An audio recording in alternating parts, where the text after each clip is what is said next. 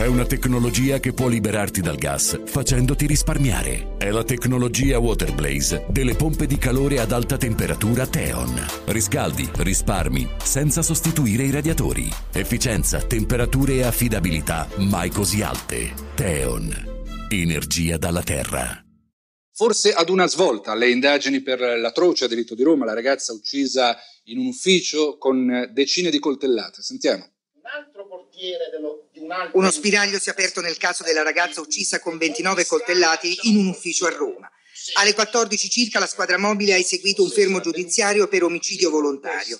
È stato fermato il portiere dello stabile dove è avvenuto il delitto. Si chiama Pietrino Vanacore. La polizia ha tenuto a sottolineare che l'uomo è stato fermato sulla scorta di una serie di indizi.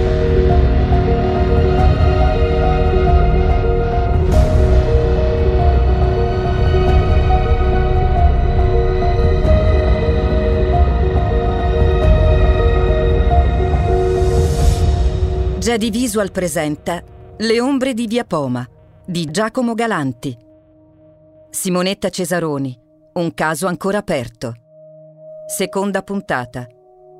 Vanacore. Questo che abbiamo ascoltato è il TG3 del 10 agosto 1990. Dopo soli due giorni dalla scoperta del cadavere di Simonetta Cesaroni, per chi indaga a uccidere la ventenne è stato il portiere del palazzo, Pietrino Vanacore. È un uomo di quasi 60 anni, ma ne dimostra di più. Il portiere compare nei TG mentre si aggira tra il timido e il guardingo davanti al cancello del palazzo di Via Poma o alle prese con qualche lavoro in uno dei cortili del comprensorio.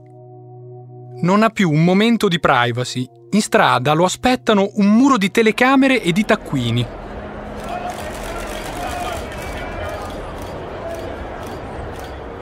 Qualcuno lo descrive come il portiere dagli occhi di ghiaccio. Vanacore è diventato il mostro da sbattere in prima pagina e il suo destino da quel giorno sarà segnato per sempre.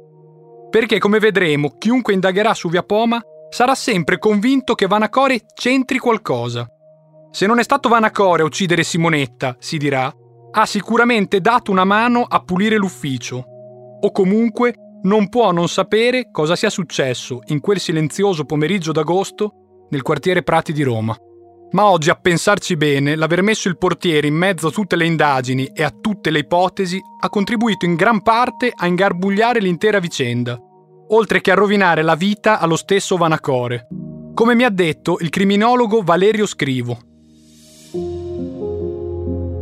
Perché ci metti Vanacore? Perché Vanacore è stato il primo sospettato ma se Vanacore non fosse mai stato arrestato quell'estate, se avesse avuto subito un alibi, se non ci avessero pensato a lui, se non fosse mai entrato nelle indagini, ci avremmo mai pensato a Vanacore? Forse ci avremmo pensato, ma così, in modo sfumato. Quindi è diventato un protagonista suo malgrado di tutto. Ma facciamo un passo indietro. Le indagini sul delitto di Via Poma partono spedite sotto le direttive del PM Catalani e della squadra mobile di Roma Bisogna ricostruire le dinamiche e cercare il movente del delitto, individuare l'arma che ha ucciso Simonetta e farsi un'idea della sua vita e delle sue frequentazioni. Già dalla notte del ritrovamento del cadavere gli interrogatori in questura vanno avanti senza interruzione, ma la pressione sugli inquirenti comincia a crescere fino all'eccesso. Le loro facce davanti alle telecamere sono tirate nervose. Perché l'omicidio diventa subito mediatico di notizie non ce ne sono tante e gli italiani sono in ferie. Tra gli ombrelloni si parla ancora di Taglia 90 e delle notti magiche di Baggio e Schillaci. L'Iraq di Saddam Hussein ha occupato il Kuwait, ma è una storia lontana. Così la foto di Simonetta al mare coi capelli neri al vento riempie i giornali e i TG e accende l'interesse di tutti, come spiega lo scrittore Igor Patruno. Pur essendo un omicidio efferato, Ehm, non è che avesse no, le caratteristiche per diventare chissà che cosa. Lo è diventato perché improvvisamente, in televisione, quindi nei notiziari eh, televisivi, ma soprattutto sui giornali, appare questa foto di questa ragazza, siamo in estate, agosto, appare questa foto di questa ragazza in un costume bianco, candido, no? che ha l'aria eh, un po' stordita dal sole, no? Però è, è bella, è piena di vita. E improvvisamente si capisce, leggendo no, eh, l'articolo a corredo della foto, perché le foto della povera Simonetta, eh, della vittima, iniziano a circolare subito, stesso, il giorno dopo, quindi l'8 agosto, e la sensazione che se ne ricava è la sensazione che la, non c'è una bella ragazza, no? c'è una bella ragazza che è stata ammazzata. E questa cosa, diciamo, il delitto entra così nell'immaginario prima dei romani e poi degli italiani. L'altra immagine che comincia a girare è quella del palazzo di Via Poma. È il luogo del delitto ed è un posto in cui Dario Argento potrebbe girare un suo film. Il comprensorio di Via Poma è un labirinto di scale, entrate, uscite, garage, cantine e locali comunicanti. È un palazzo alto borghese, dove ci sono gli uffici dei notai, degli avvocati, degli architetti. Nei suoi attici ci abitano persone illustri. È anche un palazzo maledetto, Sei anni prima, infatti, è stato teatro di un altro delitto insoluto. La vittima, Renata Moscatelli, aveva 68 anni e abitava in via Poma da sempre. Mentre procedevo con la mia inchiesta, sono passato davanti al palazzo di via Poma più di una volta. Ho camminato lungo le sue facciate gialle, ho osservato i cortili, ho intravisto il nuovo portiere che innaffiava le piante. Tutto è ancora identico ai filmati e alle foto d'epoca. Sembra che in quell'isolato il tempo si sia fermato. Molto interessante il ritratto che ne fece lo scrittore Vincenzo Cerami su Repubblica. Eccolo il palazzone austero di via Poma 2, nel quartiere Prati di Roma. Un tempo ci abitava la bella borghesia del regime.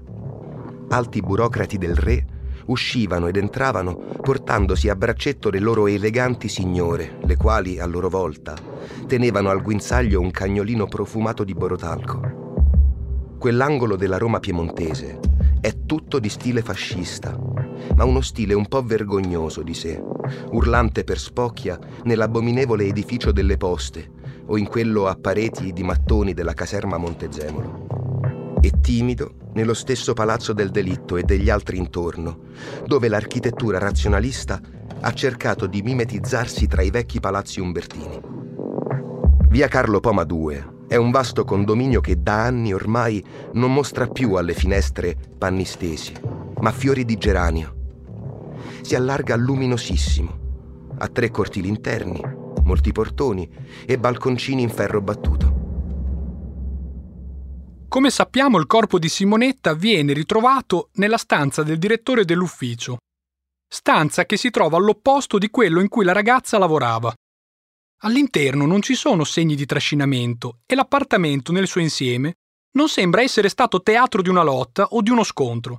Insomma, è tutto ordinato ed è probabile che qualcuno abbia cercato di ripulire, come mi ha spiegato del greco della squadra mobile.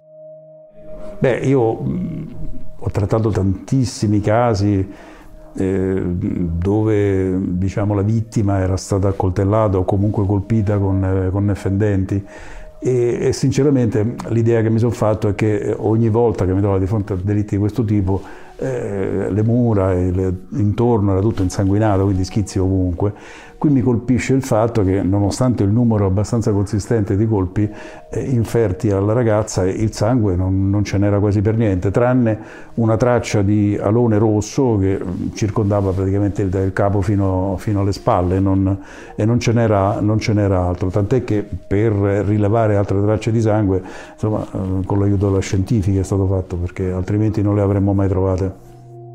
Le tracce di sangue rinvenute nell'appartamento sono un rebus. Le più importanti sono tre.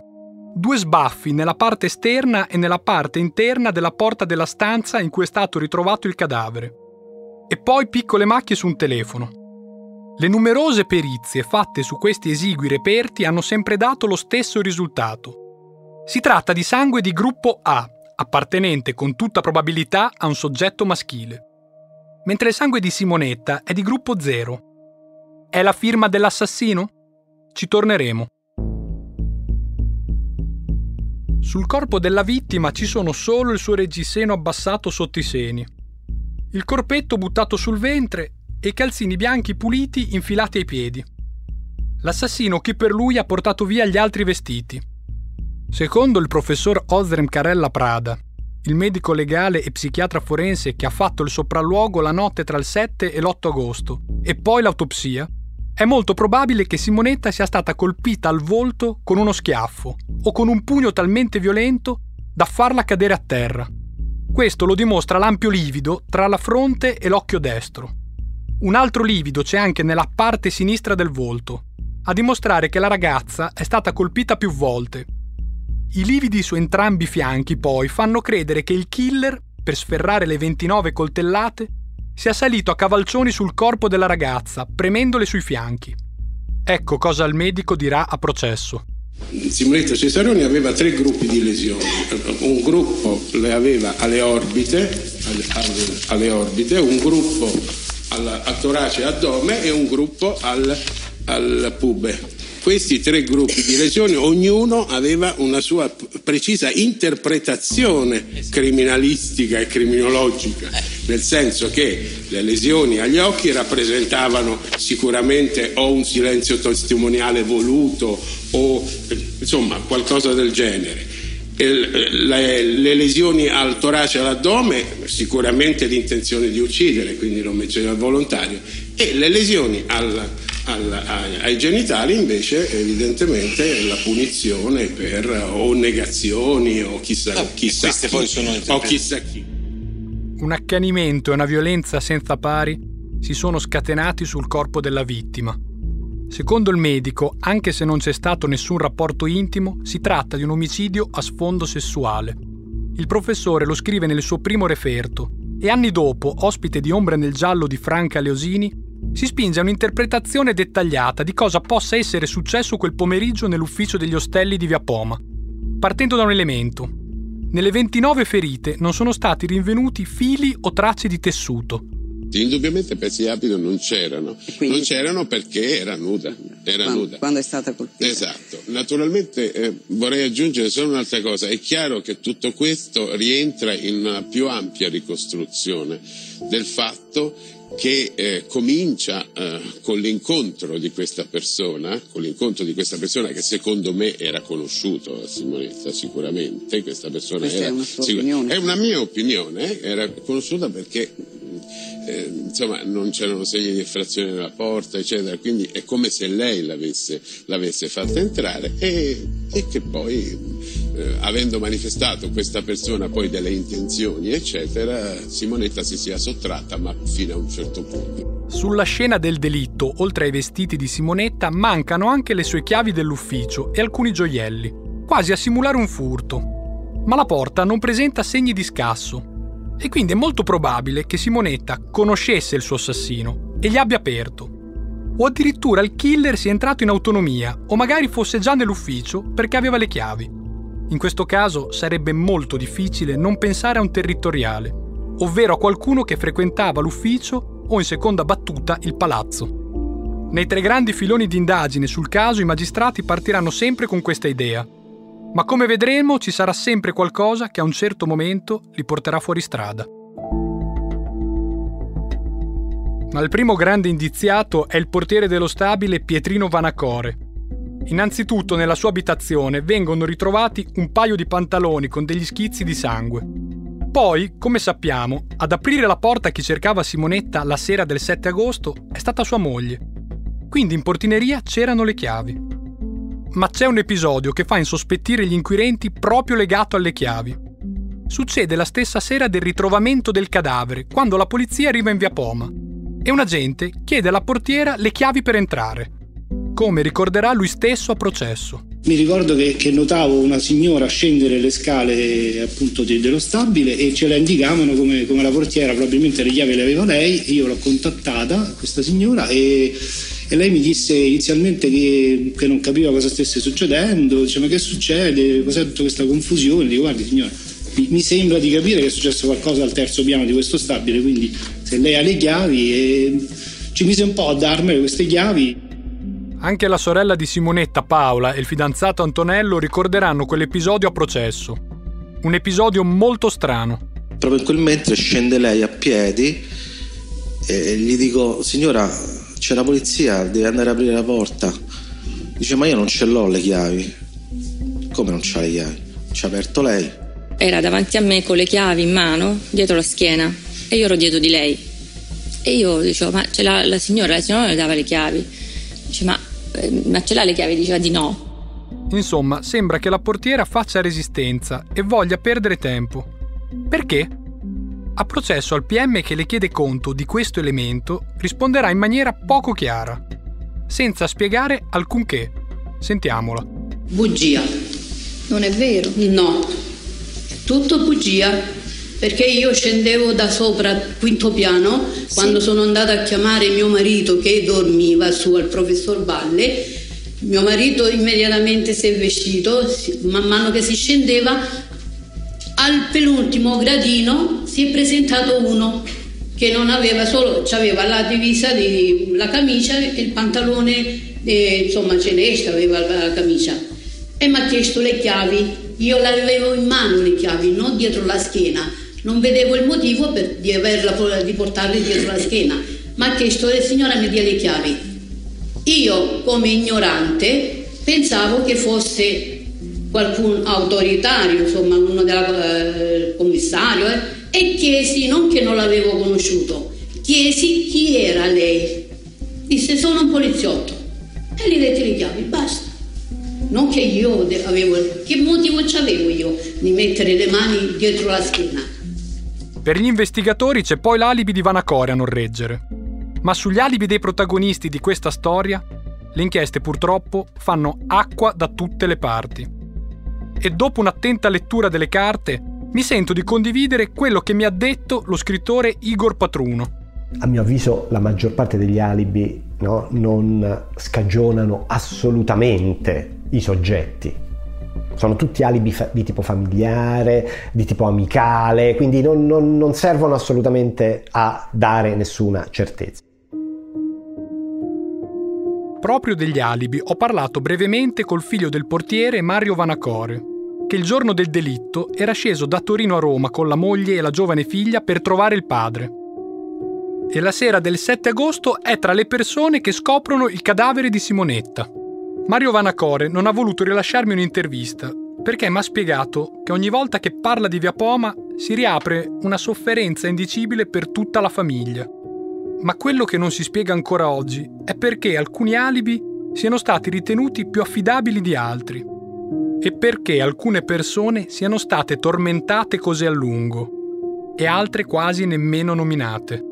Sono le stesse domande che si facevano già allora il padre di Simonetta e lo storico avvocato della famiglia, Lucio Molinaro. Sono domande che dopo più di 30 anni meriterebbero una risposta.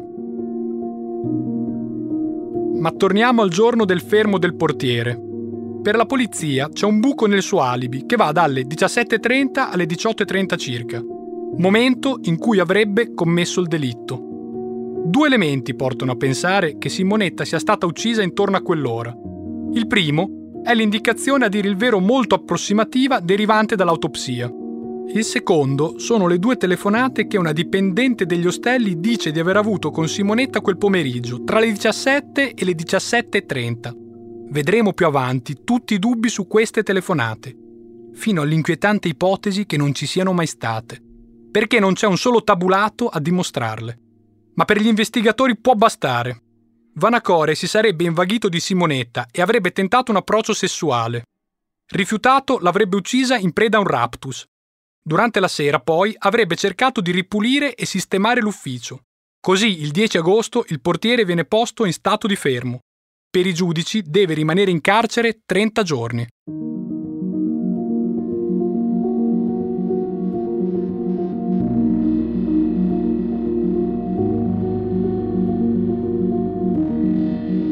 Giornalista Emilio Radice, in quei giorni di caldo torrido, si aggira intorno a Via Poma in cerca di notizie.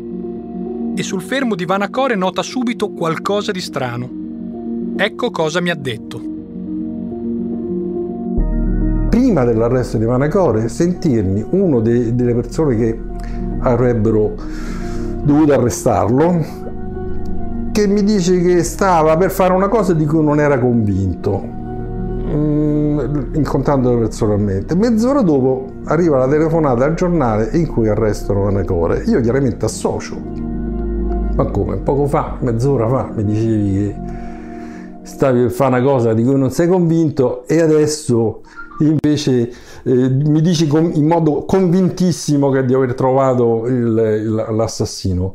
Beh, se permetti io associo le due cose, la stessa persona prima mi dice una cosa e poi me ne dice un'altra e siccome fa parte pure dei magistrati ma anche dei giornalisti il libero convincimento, no? a un certo punto io eh, ne, ne, traggo un'impressione, C'è, è successo qualcosa in questa mezz'ora, prima poco fa mi dicevi che eh, eri pieno di perplessità e poco dopo ti trovo lì che dici eccolo, questo signore e signori, ecco abbiamo, abbiamo vinto. Intanto Vanacore negli interrogatori in carcere quasi non parla. Non so nulla, io non c'entro, ripete. Viene anche sottoposto a perizia calligrafica perché nell'ufficio è stato ritrovato un foglio dove è stato disegnato un fiore e una strana scritta. Tante le congetture su questo disegno, ma l'unica certezza è che è stato perso e che i pennarelli dell'ufficio non sono mai stati sequestrati né esaminati. E l'arma del delitto? Si è sempre parlato di un tagliacarte. Uno, in effetti, viene rinvenuto sulla scrivania di una delle dipendenti degli ostelli e sequestrato dalla polizia scientifica. Il tagliacarte risulta senza alcuna impronta, come fosse stato pulito. Molto strano ma soprattutto non verrà mai fornito al medico legale per un confronto con le ferite. È incredibile.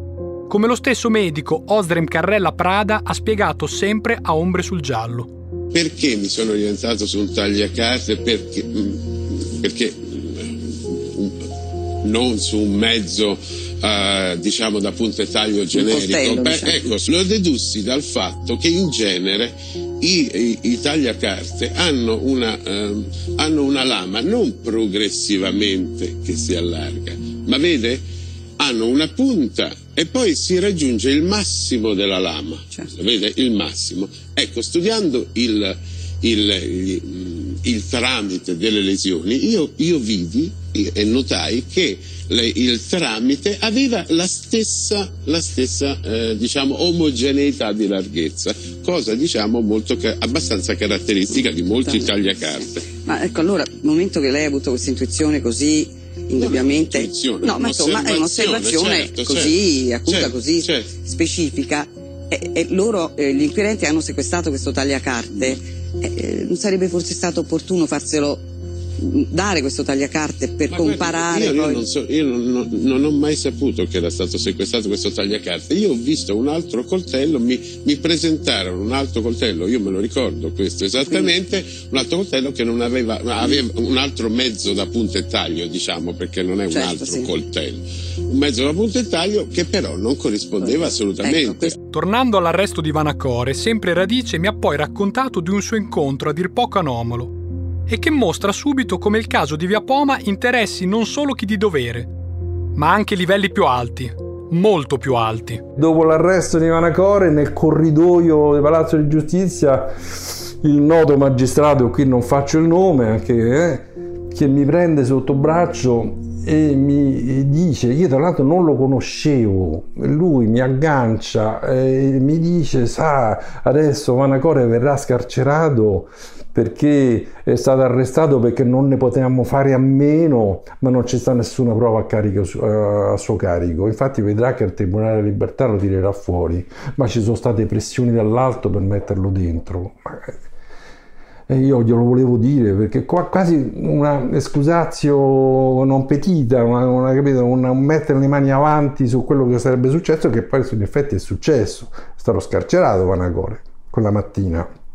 E io trovai un magistrato che con me mi viene a dire che è stato un arresto anomalo, forzato, richiesto da più alte sfere, adesso non sto a dire i particolari, eh, però eh, che quindi siccome non c'era nessuna prova, anzi c'era stata addirittura una trattativa che in più alte sfere appunto avevano chiesto sei mesi di carcerazione preventiva, eh, però più di due, ma tanto ma nemmeno due, perché non c'è stata una prova, uscirà fuori subito. Dalle carte dell'inchiesta sappiamo anche che Sergio Costa, ve lo ricordate? È il genero del capo della polizia in forza ai servizi segreti che la sera del ritrovamento del cadavere arriva in via Poma. Ecco, Costa nelle settimane seguenti si informa con gli inquirenti sulle indagini e sulla posizione di Vanacore. Nulla di illecito, per carità, ma è chiaro che ci sia molto interesse nel chiudere in fretta il caso e che il povero portiere sia visto come il killer perfetto. Addirittura il questore di Roma Umberto Improta andrà in tv facendo un appello al killer di costituirsi. E, pur non facendo nomi, sono chiare le allusioni a Vanacore. Insomma, tanti sono interessati a questo delitto. Certo è che mentre tutti gli sforzi investigativi si concentrano su Vanacore, tutte le piste che potrebbero portare a un altro quadro inquisitorio vengono abbandonate o messe da parte, addirittura mai prese in considerazione. Come abbiamo detto, alibi molto leggeri, alcuni tardivi e sostenuti da amici o familiari, vengono dati per certi. Ed è una questione che approfondiremo più avanti. Ma, 20 giorni dopo l'arresto del portiere, per chi indaga, arriva un brutto colpo. La cronaca, il Tribunale della Libertà ha deciso Pietrino Vanacore è stato scarcerato il Tribunale della Libertà accoglie il ricorso degli avvocati di Vanacore e il 30 agosto il portiere torna libero. Secondo i giudici è improbabile che nel pomeriggio il portiere abbia abbandonato all'improvviso l'altro custode di Via Poma per andare al terzo piano, aggredire Simonetta e ucciderla con 29 coltellate. E poi tornare come se niente fosse in cortile assieme alla famiglia e al figlio da poco arrivato da Torino. Inoltre per il collegio giudicante è difficile che l'aggressore o gli aggressori non si siano sporcati del sangue della vittima. Ivana Core per tre giorni, dal 6 all'8 agosto, ha indossato sempre gli stessi vestiti in cui non c'è alcuna traccia. Vanacore all'uscita dal carcere non lancia accuse o anatemi, solo poche parole sul caso. A raccoglierle un giovane Enrico Mentana. Fermato eh, praticamente 48 ore dopo. Sì. In quelle 48 ore ha percepito il rischio di rimanere in qualche modo coinvolto in questa vicenda? Ma io ero talmente preso, non riuscivo a capire eh, come e perché insomma, mi trovavo in quelle circostanze. Proprio per me era niente, niente, non riuscivo a raccapezzare. E cosa pensava? Cioè, non, non pensava, forse io al suo posto l'avrei fatto, forse no a come era successo, a come poteva essere successo tutto quello in una giornata estiva in cui non doveva più o meno sfuggire nulla. Questo ancora oggi me lo spiego e vorrei spiegarmelo. E lei ha cercato di, di... Ho cercato in tutti i modi di poter raccapezzare, di poter eh, trovare qualche indizio, qualcosa. Non ci sono riuscito. E si è fatto un'idea? In che senso? Di cosa può essere successo? No, ce ne sono tanti e, e, e nessuno. Ma il PM Catalani rimane lo stesso convinto della colpevolezza di Vanacore e va avanti con le indagini. Il magistrato punta tutto sulle tracce di sangue ritrovate all'interno dell'ufficio, ma il risultato delle perizie fa cadere il castello accusatorio. Il sangue è di gruppo A, quello di Vanacore è di gruppo 0. Per la procura è una sconfitta su tutta la linea e Catalani non può fare altro che chiedere l'archiviazione per Vanacore, che arriverà nella primavera del 1991. Ma per il portiere più famoso d'Italia, come qualche giornalista lo chiamerà, i guai non sono finiti. Quando nel 1992 l'inchiesta riparte, la procura lo indaga di nuovo, questa volta per favoreggiamento, ma i giudici lo scagioneranno un'altra volta. Ma non basta. Nel 2009 Vanacore viene ancora indagato Danni ormai ha lasciato Via Poma ed è tornato nella sua Puglia, a Monacizzo, un piccolo borgo in provincia di Taranto. dove di tanto in tanto qualche giornalista ancora si apposta fuori dal cancello per provare a intervistarlo. Nel suo appartamento vengono trovate una collezione di giornali, riviste VHS sul caso di Via Poma. Quasi un'ossessione. L'idea dei nuovi PM è che Vanacore quella sera abbia trovato il cadavere di Simonetta e invece di chiamare la polizia abbia tentato di mettersi in contatto col presidente del comitato regionale degli ostelli. Nonostante l'ennesima archiviazione, il finale è dei più tragici.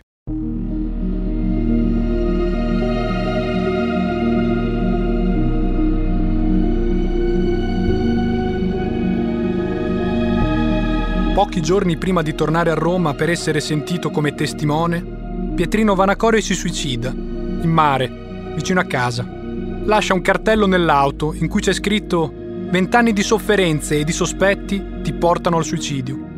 Sul cruscotto viene trovato anche una sua foto di quando era in manette. Ma il modo per uccidersi è strano.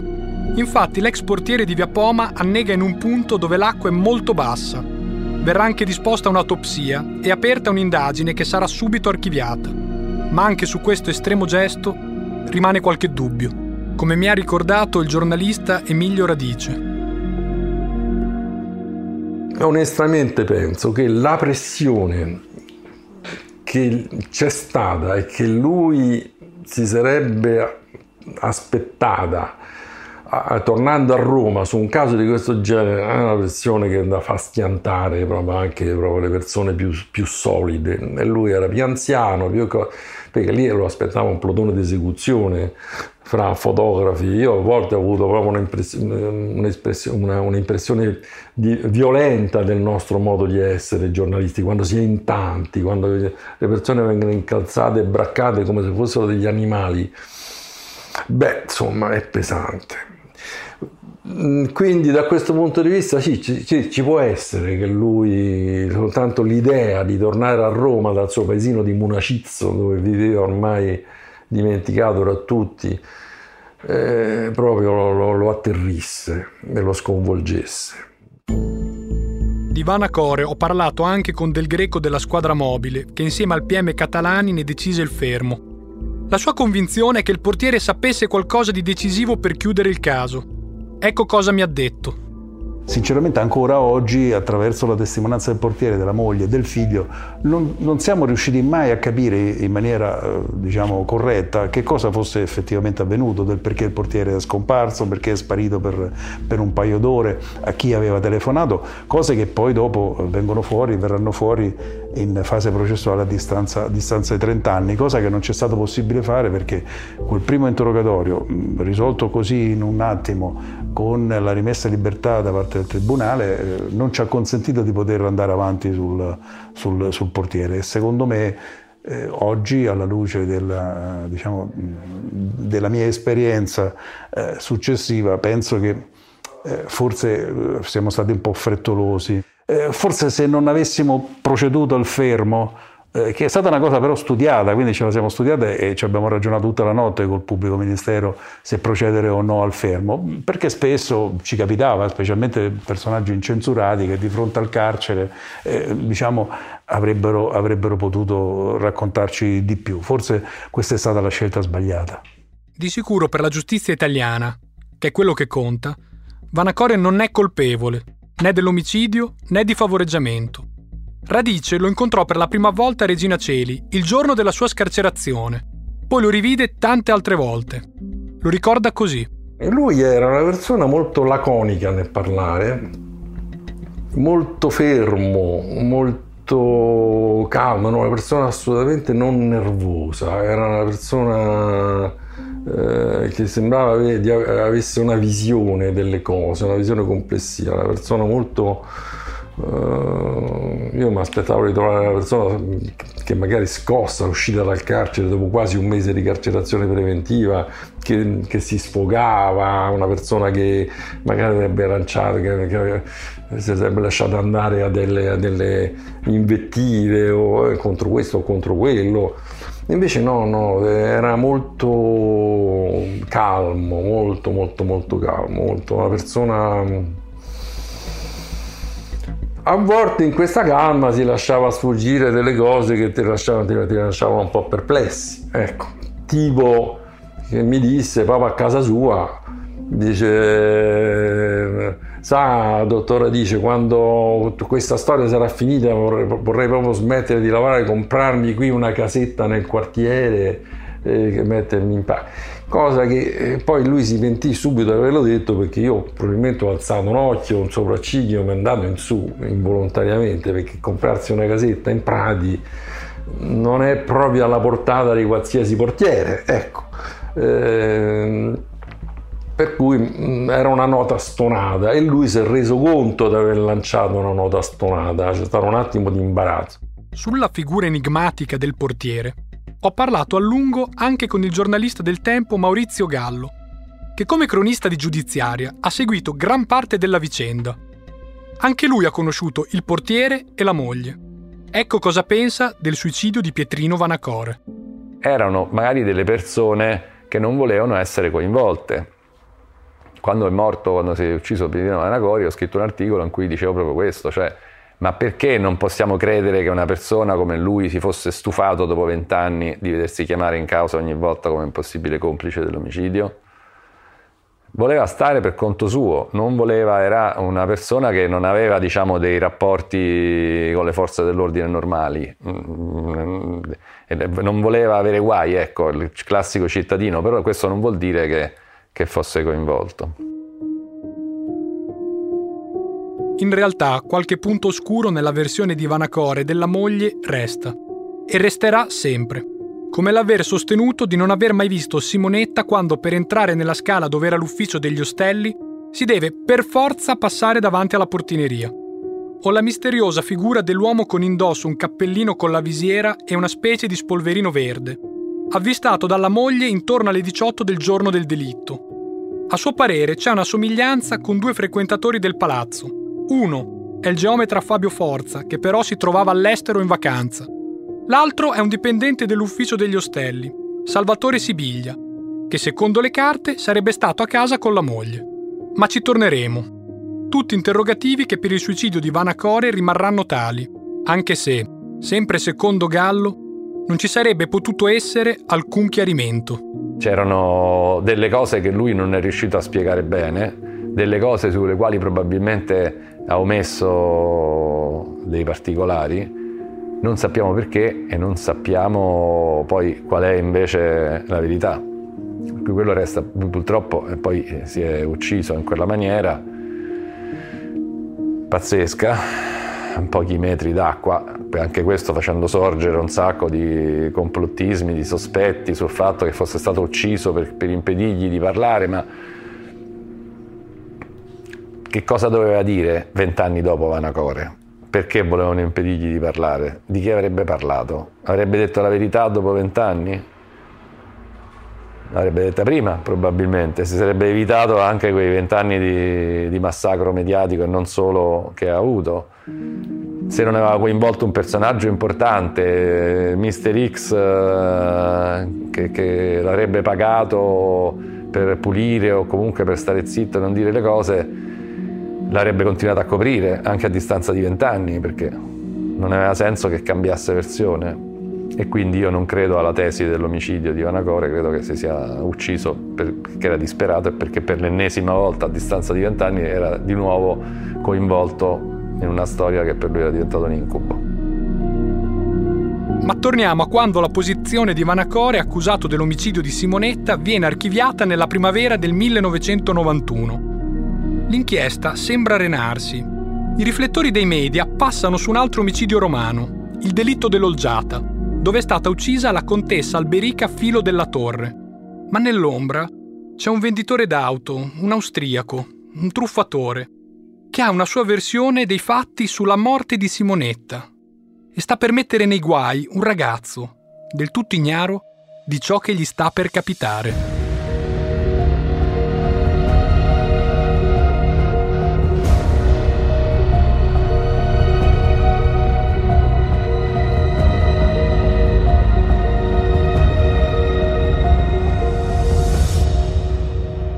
Le ombre di Via Poma è una serie podcast scritta e letta da Giacomo Galanti, con la supervisione editoriale di Anna Silvia Zippel.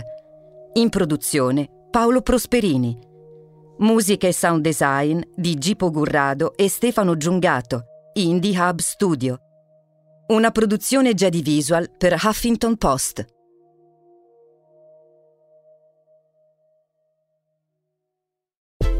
C'è una tecnologia che può liberarti dal gas facendoti risparmiare. È la tecnologia Waterblaze delle pompe di calore ad alta temperatura Teon. Riscaldi, risparmi, senza sostituire i radiatori. Efficienza, temperature e affidabilità mai così alte. Teon.